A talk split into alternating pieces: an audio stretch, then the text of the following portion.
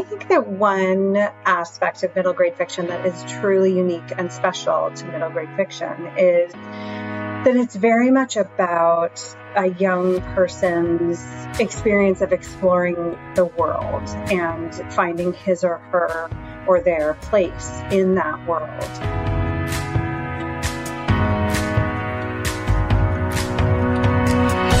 Welcome to the Friends and Fiction Writers Block podcast. Four New York Times bestselling authors, one rock star librarian, and endless stories. Join Mary Kay Andrews, Kristin Harmel, Christy Woodson Harvey, and Patti Callahan Henry, along with Ron Block. As novelists, we are four longtime friends with 70 books between us. And I am Ron Block. Please join us for fascinating author interviews and insider talk about publishing and writing. If you love books and are curious about the writing world, you are in the right place. Welcome to another episode of Friends and Fiction Podcast. Today, our conversation is What is middle grade fiction? I'm Mary Alice Monroe. And today I'm delighted to introduce to you two important players in middle grade fiction, as well as two people dear to my heart, my agent and my editor for my own middle grade fiction book, The Islanders. Alyson Heller is senior editor at Aladdin Books at Simon & Schuster. Allison acquires picture books, chapter books, middle grade, but her heart is in contemporary middle grade. Allie particularly loves books with strong female protagonists and is actively looking for nonfiction projects as well for her list. Faye Bender is a partner at the Book Group Agency. Faye represents fiction for readers aged 8 to adult. Her authors have won numerous awards and honors, have been finalists for the National Book Award, and have been number one New York Times bestsellers, New York Times Book Review notable books, and selected for Books of the Year.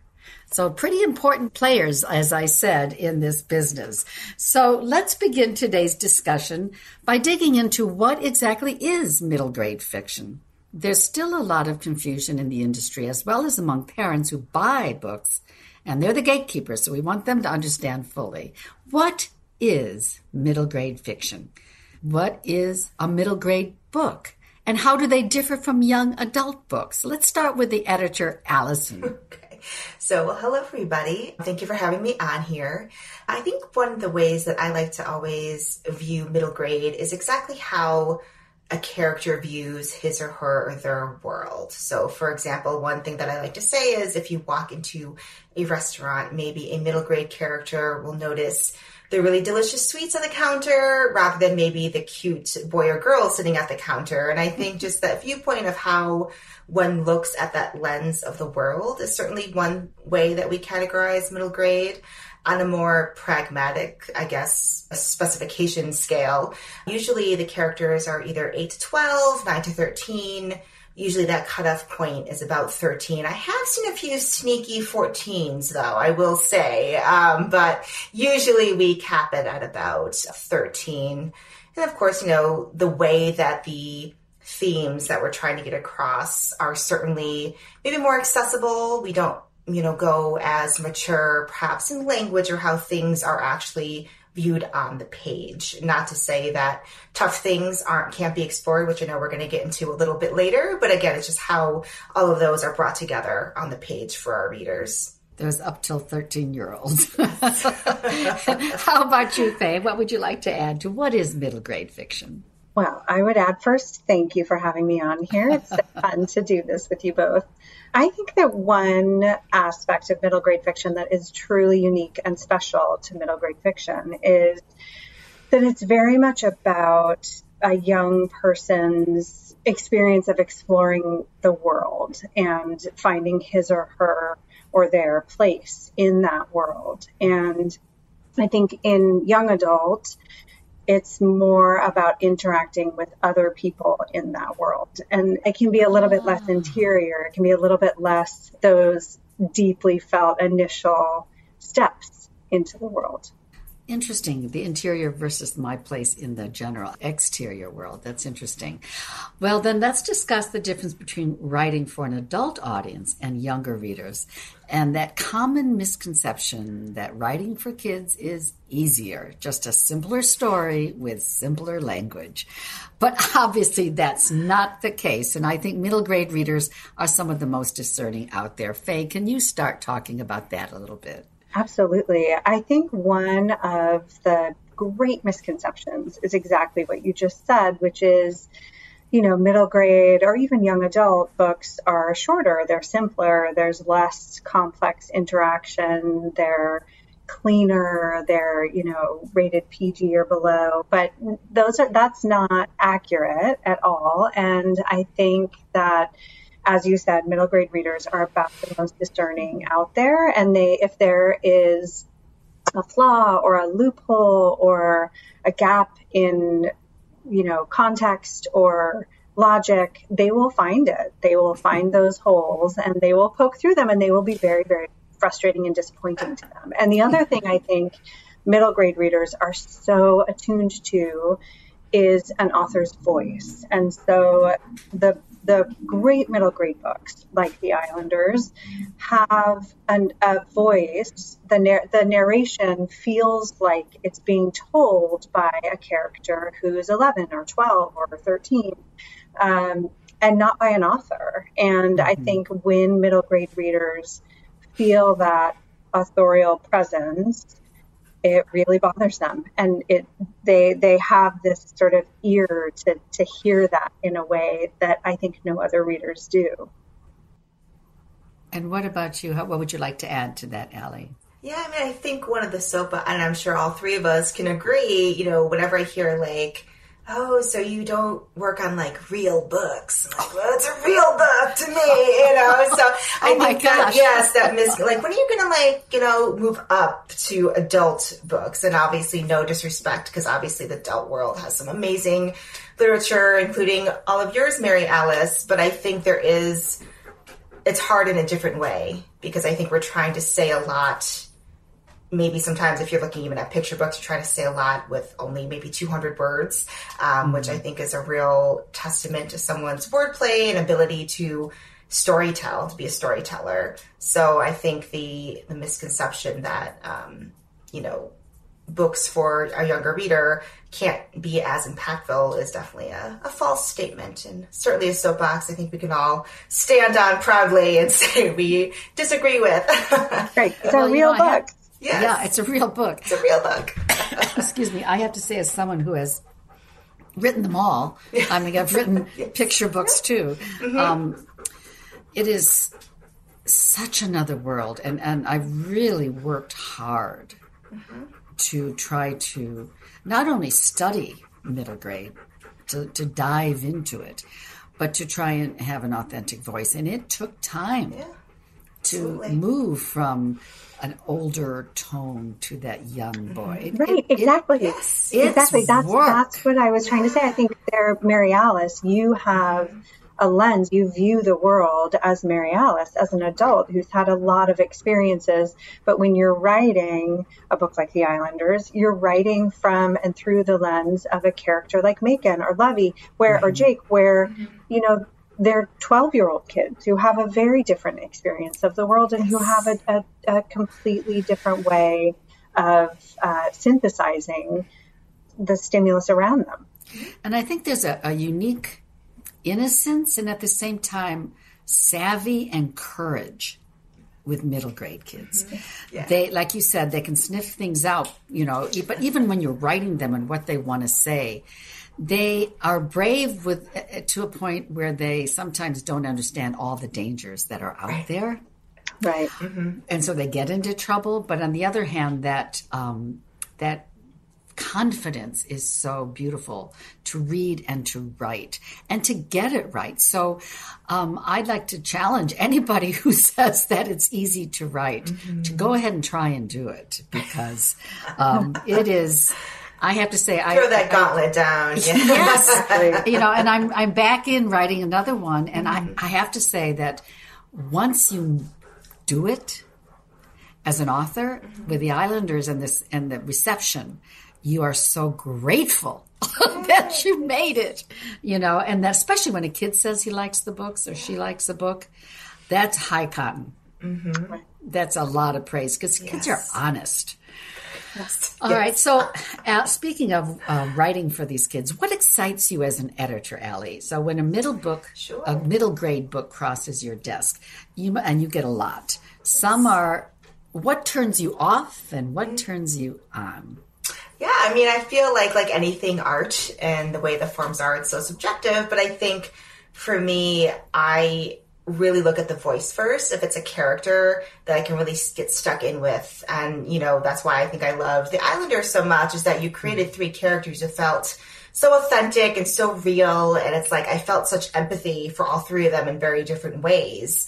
Um, I think that connection, that immediate connection, is something that really can sustain through the whole editing process and why I want to spend, you know, what will be years, multiple years with these characters and in their stories. And that for me is number one because I think, you know, everything else, most of the time, you can edit or work through. You know, if it's a plot hole or issue or even some bringing out a couple of characterizations, that's certainly something you can fix. But I think that immediate connection to the voice, that's something that you can't really edit away. You know, I think that's just something that comes through organically. Um, yeah. And that's where I think for myself, and I'm sure for Faye as well, for you know, it's like that's how we get excited about about our books. And you know, Faye, you you see the manuscript before Allie does. So, Allie, you're getting the ones that have been already approved. You've seen that. So okay. Like, thank you. Yes. so tell us, because at your level, you're seeing it all. And yeah. so again, uh, Faye, at your level, when they first come in, and people who think they can write for kids or whatever, what do you see that is your, is your, your the alarms go off or the heartbeats goes faster? For me, there, I mean, one of the things about your books, Mary Alice, both the adult and the middle grade, that really speak to me so clearly is your sense of place. I think that the geographical, the setting, the the way the sand feels, the way the wind, the breeze is, the critters that are you know crawling around on the ground, the the food that people are eating, it just everything about it is so tactile and so real. And I think that's something that comes through so clearly and, and immediately uh, really appeals to me. So I think there's some degree of um, control over the narrative that I can feel in a way in books mm. that come across my desk that I that I feel compelled to work on and, and represent.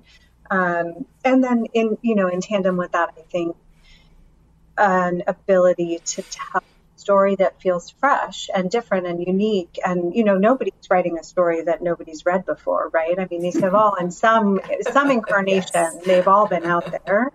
Um, but there's a degree of of freshness where the you know whether it's the emotional terrain covered or the the interactions between the characters or the setting something that feels new and transformative. So for me that's something that's very deep in the dna of a book.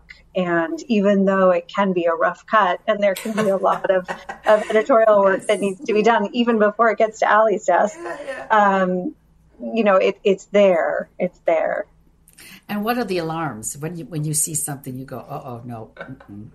I think the alarm, the biggest alarm for me with middle grade is truthfully when uh, authors who are who are typically writing for adults decide they want to write. I mean, this goes back to what we just talked about, but they decide they want to write for kids because they have children, they have grandchildren, they have nieces or nephews, or you know somebody in their lives who inspires them to to want to try this and they do it without enough research. They do it without enough reading of you know what's out on the market now. Books that are published now are wildly different than books that were published.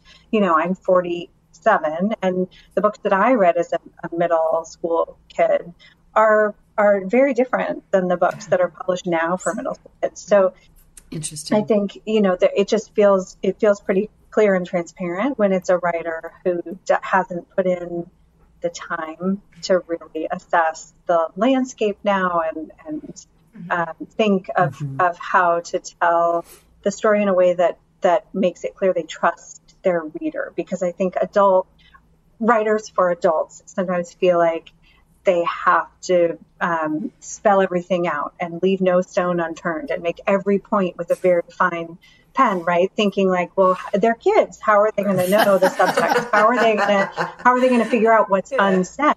But I think part of what's so magical about middle grade books lies in what's unsaid. Yes. Oh, I think that's that's I'm going to embroider on a pillow. because that's trust that's so true. It's true mm-hmm. for adults, but for kids, so much is unsaid. Mm-hmm. How are you? Fine. Right. you know, exactly. you're not fine, right? right? You're so much more than fine. well, that's this is a great segue. Let's talk for some of the listeners out there will be um, hopefully wanting to write a book and they're curious about what you all have to say. So let's talk about the process a book goes through from submission to publication. So obviously we're going to start with Faye on this one. Can you talk about that first step, the agent author process? What does someone do who has a book that they're interested in selling? Yeah, and we can make this kind of hypothetical and about an author who's previously unpublished. So, okay. you, know, you know, your situation, Mary Alice, is different. You know, yeah, our sure. situation would be different. Um, but you know, the first step, if the avenue that the author wants to pursue is traditional publishing with the bigger publishers who are mostly in New York City, um, is to find an agent. And there are lots of agents who are very different in you know, what our taste is, where our expertise lies, what our you know philosophy is about what the job entails. There are agents who just really are around to make the deals. There are agents who are around for every step in the process. There are agents at big shiny agencies that you know are fancy. There are agents in like little boutique spaces that are clunky. There, you know, there's just a whole range, and there's a ton of information out there about agents and interviews with agents and profiles of agents and you know websites for the agencies with client lists and um, there's a great um, it's a paid website called publishers marketplace which is relatively affordable i think it's $25 a month and it's incredibly uh, valuable and useful because um, I think people can join just for a month or two and then probably cancel their membership. So it's a, a, relatively minimal investment up front. But on that, there's a tremendous amount of research that can be done into different agents, which, you know, what kinds of books they've done recently. You can search under middle grade, you can search under young adult, you can search under nonfiction, you can, you know, any any category. Mm-hmm. And kind of put together a list of agents. So um, finding once, the right one and finding the right one Not and it really agent, is yeah. it's a little bit like a marriage i mean it mary is. alice we've you know you know my kids names and i know yours yeah. and dogs and there's just there's a real intimacy to the relationship so it's important to choose for authors to choose wisely um, and then I, you know, I do a ton of editorial work with authors on those rough cuts and try to help them get. Before you get to that step, they have to submit. They have to submit a query to right. you, so and then so, yeah. you decide whether or not you'll even entertain looking at the manuscript because I'm sure thousands cross your desk. Yes, that is hard, and um, it's a terrible system. I don't know what the fix is, but it makes it very, there's a real barrier to entry, which mm-hmm. is frustrating. There are some really great things like, um, you know, DV Pit. There are these things, mm-hmm. these, um, these things that happen on Twitter, which I'm not on, so I can't speak mm, very much to it, but Apple maybe you can. But sure. where, but, but where you, you know, authors can provide a pitch for their book and really? agents oh, and agents find right sort of go and look and read through it and they're short pitches and agents are hungry for there have been incredible voices that have come out of that yeah, I'm fascinated. Add, yeah, just add very briefly to Faye. Like usually, what they'll do is they'll go through because there's usually hashtag specific hashtags, so it's easy for both the writers and agents to go through. I know, Faye, you mentioned DV Pit, which is great. There's so many beautiful debuts that have come out of that pitch contest. I know I've seen some specifically for graphic novelists, some specifically for like an illustrator day. Um, certainly sci-fi fantasy I've seen, Pit Mad. There's quite a bit out there that is another That's nice new area. for me. Mhm. Yeah, it's and it's great because it it levels the playing field a little bit where Mhm. agents are there to Yes. look at, you know, so going in, you know that it's an agent who is looking for a new client, a new client. Wow. And so Wow. it's an it's a little bit uh, easier maybe to to make a connection that way than just sending cold queries, which can be hard because there's no way of knowing if that agent is, is looking for new clients or not. So Um, then to to continue on, they they you you find someone who you're interested in, they Mm-hmm. submit, and so you are now looking at this, thinking what who to send it to, or is it ready? Like, do you have a editors in mind who might like this book? Well, that's always, it's interesting that you say that. That's always one of my internal barometers for whether I might be a good agent for that particular author and book. As I'm reading, a couple things happen. I often get sort of like the tingly palm feeling where, like, you know, it's a real physical manifestation of excitement.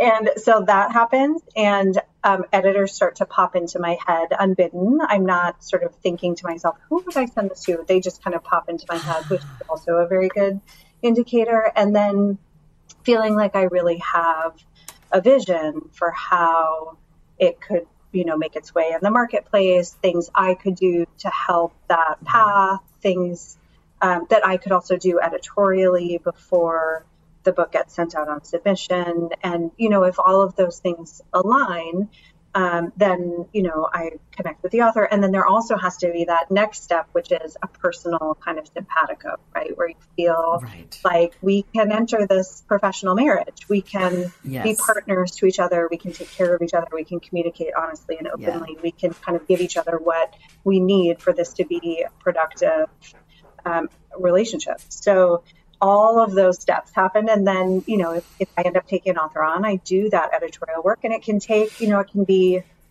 one round that's relatively light. If the book is in good shape, it can be, you know, I've done as many as five or six rounds before sending something out. Um, and then I put together a submission list. I come up with editors like Allie, and that is based. I mean, one of the things about publishing that's so antiquated, but also so lovely, is that it's so much a pers- a, a business of personal relationships. So if I'm sending something out and it's about sisters, and I know, oh, this editor is really close with her sister, and she'll she's gonna really she's gonna love this. Those little things that make because responses to reading to fiction in particular are entirely subjective, and Mhm. so any little piece that can of the puzzle that can be kind of slotted into place helps and Yeah. and can Yeah. can lead to the positive reaction that that we all want from editors. So then once I have a list of editors to submit to and it's typically, you know, anywhere between 12 and 15 editors simultaneously. I send them, I call everybody and I pitch it and I share my excitement and my enthusiasm and um, try to get everybody as excited as they can be and then send it over, which is much easier in the modern day with email than it used to be when I started and we had to send a photo, you know, photocopied manuscripts by messenger to everyone. Yes. Um, and I send it to editors like Allie. And then Allie, do you want to take over? And then Yeah. Allie, you get this much improved manuscript. and it's so funny because when I first started, I remember I, we would get, um, I think it was Curtis Brown, maybe they would send like a box Yes, with the we have manuscript. boxes too. Yes, yes. So I Oh, would get wow. like literally a box, which is now it's just email, which is fine. But I still remember those the boxes of manuscripts. So yeah, I feel like similar, similar to Faye. You know, I think our lens of how we're looking at it is also marketplace in terms of where can it fit. I think it also goes almost micro to macro for me. So it's it is something that I personally connect with first?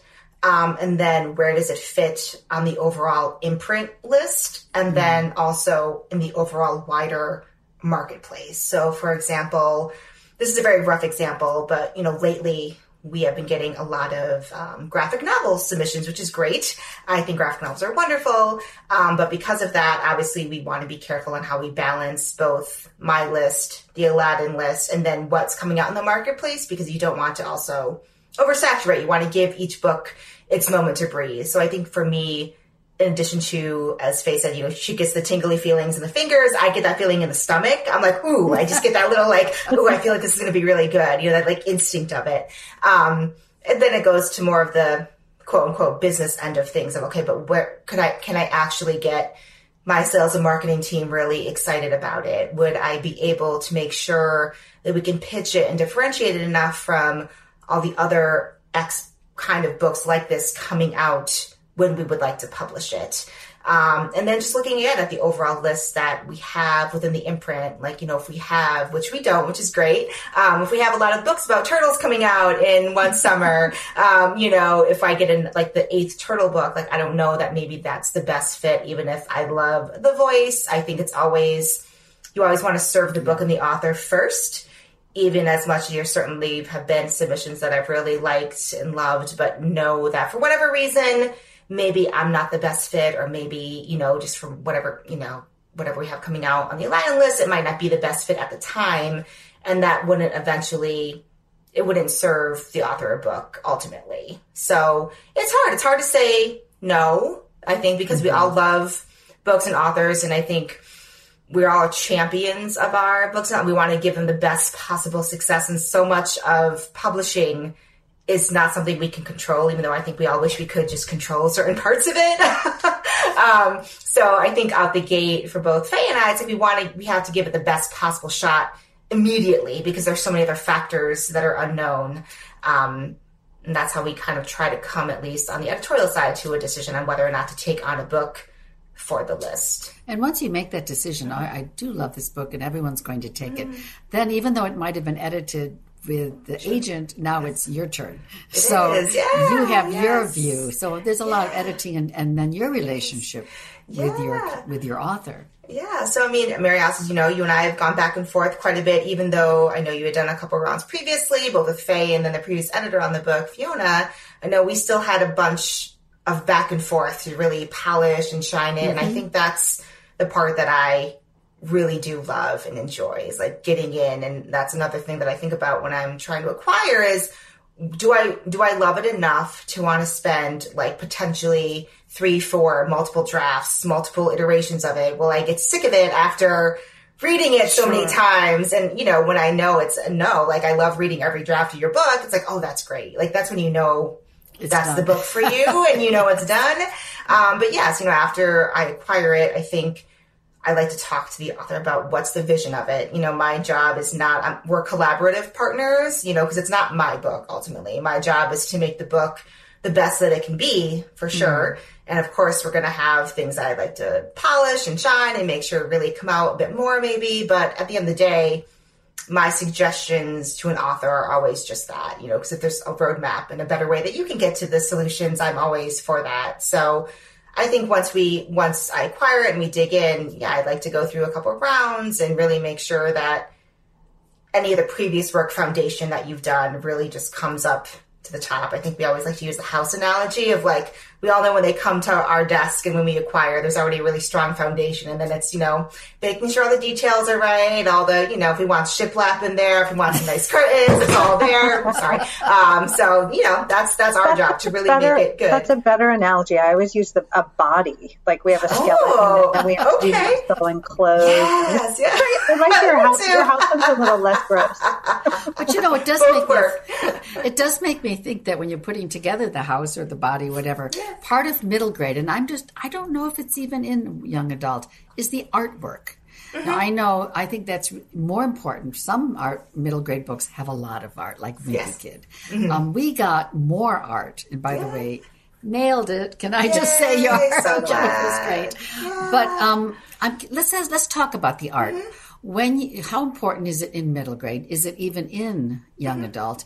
And let's start there. I'll follow up with other questions later. But the, let's talk about art in middle grade books.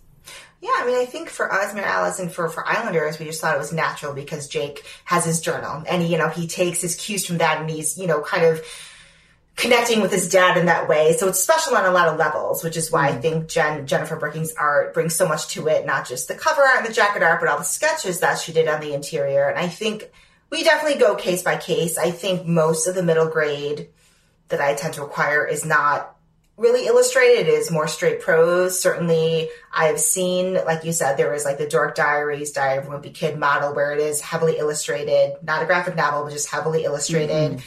We have things like Islanders, where you'll have what we call more spot art, where we're not necessarily showing the full illustrations because at that age, I think art can also be more of a complement to maybe more emerging readers or reluctant readers, where that helps kind of guide them in their reading experience. Um, so I think as you get a little older, not that not everyone can appreciate art, but certainly the age I think also plays into it. What kind of target audience and what kind of message that may, might sell to a buyer or to the reader when you're actually going to market. Um, I think we see a lot more, you know, as I've mentioned, like graphic novels coming in, which is a different kind of illustration different, process, right. very different, right. as we've seen more of that. Um, but in middle grade, I feel like I tend to really just see the straight prose. Sometimes we have, like I said, like the spot illustrations, um, but the more mm-hmm. fully illustrative art for me is more picture book, chapter book. Maybe sometimes if you have a on the cusp of chapter and early middle grade, there will be some heavier, more like spot mm-hmm. and full page illustrations. But I certainly love you know, as, as reader, I love seeing that. I think it, again, for a reluctant and emerging reader, it really can help break up text or just really complement and help, help people visualize kind of what they're reading and bring them to that place. Um, mm-hmm. And kind of, in, and again, in the case of, of your book and with Jake, just seeing what he's really thinking in his mind, like bringing that interior to the exterior page. Thank you. And I, I think that's I think, a lot. Yes. Too, just to, just to add to that, I yes. think that with a book like The Islanders, that's so rooted in a place mm-hmm. that mm-hmm. a fair number of its readers won't have any real familiarity with. It does the mm-hmm. the the spot art really goes such a long way in bringing that to life in mm. a way that I think is so it's just so wonderful. So in addition to sort of seeing what's in Jake's mind, um, I think it gives readers a real window into a place that is wild and wonderful and very remote for so many of them. Mm-hmm. So it is a case by case basis, is what yeah. I'm hearing. That makes sense. Um, moving on to another area of middle grade that I think is really important is that middle grade champions really tough subjects. It's, it goes back to our original comment about it, it's not just a sweet, easier story.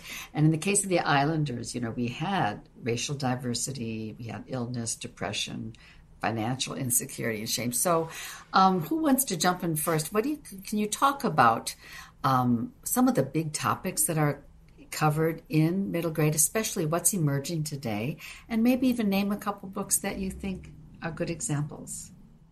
I mean, I don't know if this is, I'm in the right company to say this, but I had, when I first started working on books for young adult readers and middle grade readers, I had this great lunch meeting with um, sadly now the late David Gale, who was mm. at Simon Schuster, and yeah. he was so lovely and kind and generous and willing to kind of teach me. And uh, we had this very funny lunch where I asked him that question, where I said, "What's off the table? What you know? Are, what topics are are too heavy or too dark for these categories?" And he said, "You know." Other than bestiality and necrophilia, it's all fine. well, that's um, pretty broad. It's a very it's David. right. It's very David. I love that. and your point's well taken. yes. so I really think that there, I mean, there's very little that middle school readers are unable to process that I think they're exposed to so much in their day to day lives. I think they um, are aware of, you know, the world on fire around us. And I think any fiction that doesn't um, explore that to a certain degree is has a level of dishonesty. Mm-hmm. Um, and I think readers of in those ages and those categories, which are obviously very different. Young adult is different, and what's going to happen in a young adult novel is going to be very different than what's going to happen on the page in middle grade. But I think that that really most all topics are on the table, and I think that when treated with integrity and grace and care, authors can really kind of go where they need to go with a particular story and with the experiences that the characters in that story are mm-hmm. having. And, and do you find that tr- uh, true as well, Allie? Yeah, I was say, I mean, similar to Faye, I feel like, you know, I was doing a librarian preview a few years ago, and one of the librarians mentioned that she felt like middle school was like the new high school in terms of where kids were, how young they were, you know, not even experiencing things, but really now opening up and being able to talk about things that maybe in the past were a bit tougher. You know, I do remember, you know, even within my career still at S&S for some topics that I feel like now that we are much more open about talking about, um, feel like they're more um, accepted by the gatekeepers more than they were maybe in like 07, 08, you know, just it feels like we've come a little bit further along in that way. And I, and same, mm-hmm. you know, I think that kids are not stupid. They are. It's funny. It's like, you know, tough stuff doesn't just start at the magical age of 14 or 15. It's like these kids are certainly dealing with a lot. It's just how they deal with it. Maybe that we have to do it a little bit differently. But I've certainly edited books where parents are dealing with drug addiction. A kid is dealing with, you know, a brother who has depression and has attempted to, has attempted suicide. Um, kids who are, you know, even dealing with kind of friendship makeup or breakups, which really at that age can feel like in a YA equivalent of a romantic partnership breakup. So I think there's a lot of things that are being overturned in that middle grade world where we certainly shouldn't be scared to talk about it. And as as Faye said, as long as they're dealt with with integrity and grace and in a very authentic way where it doesn't feel like we're giving kids like the handbook of like here's how you're not going to do X, Y, Z. Um, you know, I think those messages and those themes have been really, I've seen really embraced and really mm-hmm. can spark so many, I think, important conversations. As the author, too, I have to say that the key for me when I read books and also what I'm sensitive to when I write them is that even though these kids are aware and they're brave, there's also an element of unsureness mm-hmm. and fear of the unknown and I think being sensitive to it's a wonder for the wonderful things and a little hesitancy when they're going into dark territory. And this is all new for them. So I think it's not that they can't face it, it's how they approach it. And as the mm-hmm. author, you have to be sensitive to they're not going to be smart and aware they're going to be more tender footed. And maybe tender is mm. the right word mm-hmm. there. All right, before we close, I'm curious why kids?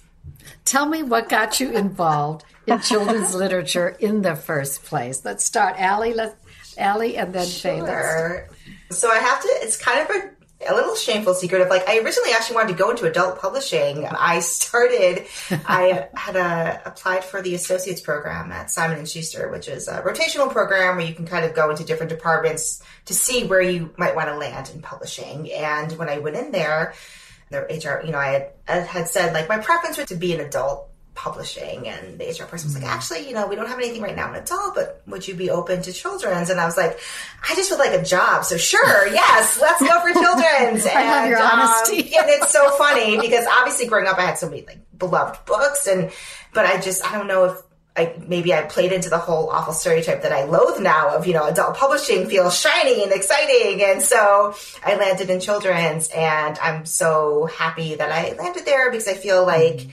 again, with all respect, because I think adult books can also change lives, but I really do feel like the right book with the right kid can really change a kid's life and their trajectory. Mm-hmm. And I think when the going gets tough, because our business is both a beauty and a beast, I think, in many ways, that's what keeps me going is knowing that these books truly can have such an impact. I mean, I get through my beautiful authors, they send notes from readers that say how, you know, oh, this book like made me feel less alone, or for the first time, I actually saw myself in a book and I didn't feel like I was the only one going through XYZ. It truly for me like makes such an impact and like oh yes. It, it, it's something where again like I think we are truly all of us here on this call are truly changing lives as kind of grand as that sounds. I really do believe in that and that's why I love working in children's publishing so much. Oh, that's beautiful. I had yeah. a heart moment there. I know. That was such a good answer. How about you, Faye? Well, you do kids and adults, but why I do. I do. I work in both. I love both. I find that I can very easily channel the you know, 17 year old, 15 year old, 12 year old, 10 year old me. And I can remember what it was like to read then. And I can remember, you know, Mary Alice, what you were saying earlier, the kind of confidence and open heartedness and optimism that comes with being younger. And I think there's something so special about that that cannot be replicated as an adult or for adults in a way.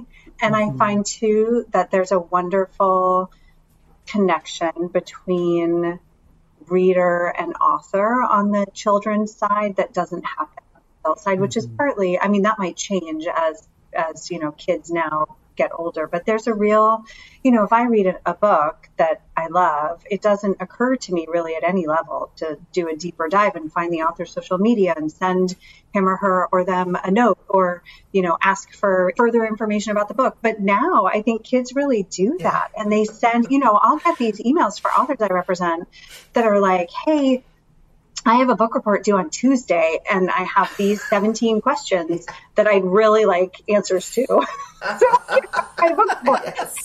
Have, there's just this wonderful, I mean, it's just a wonderful thing that kids have that connection both to the books they read and the authors who write them. And it's just a joy so to be a part of that. Mm-hmm.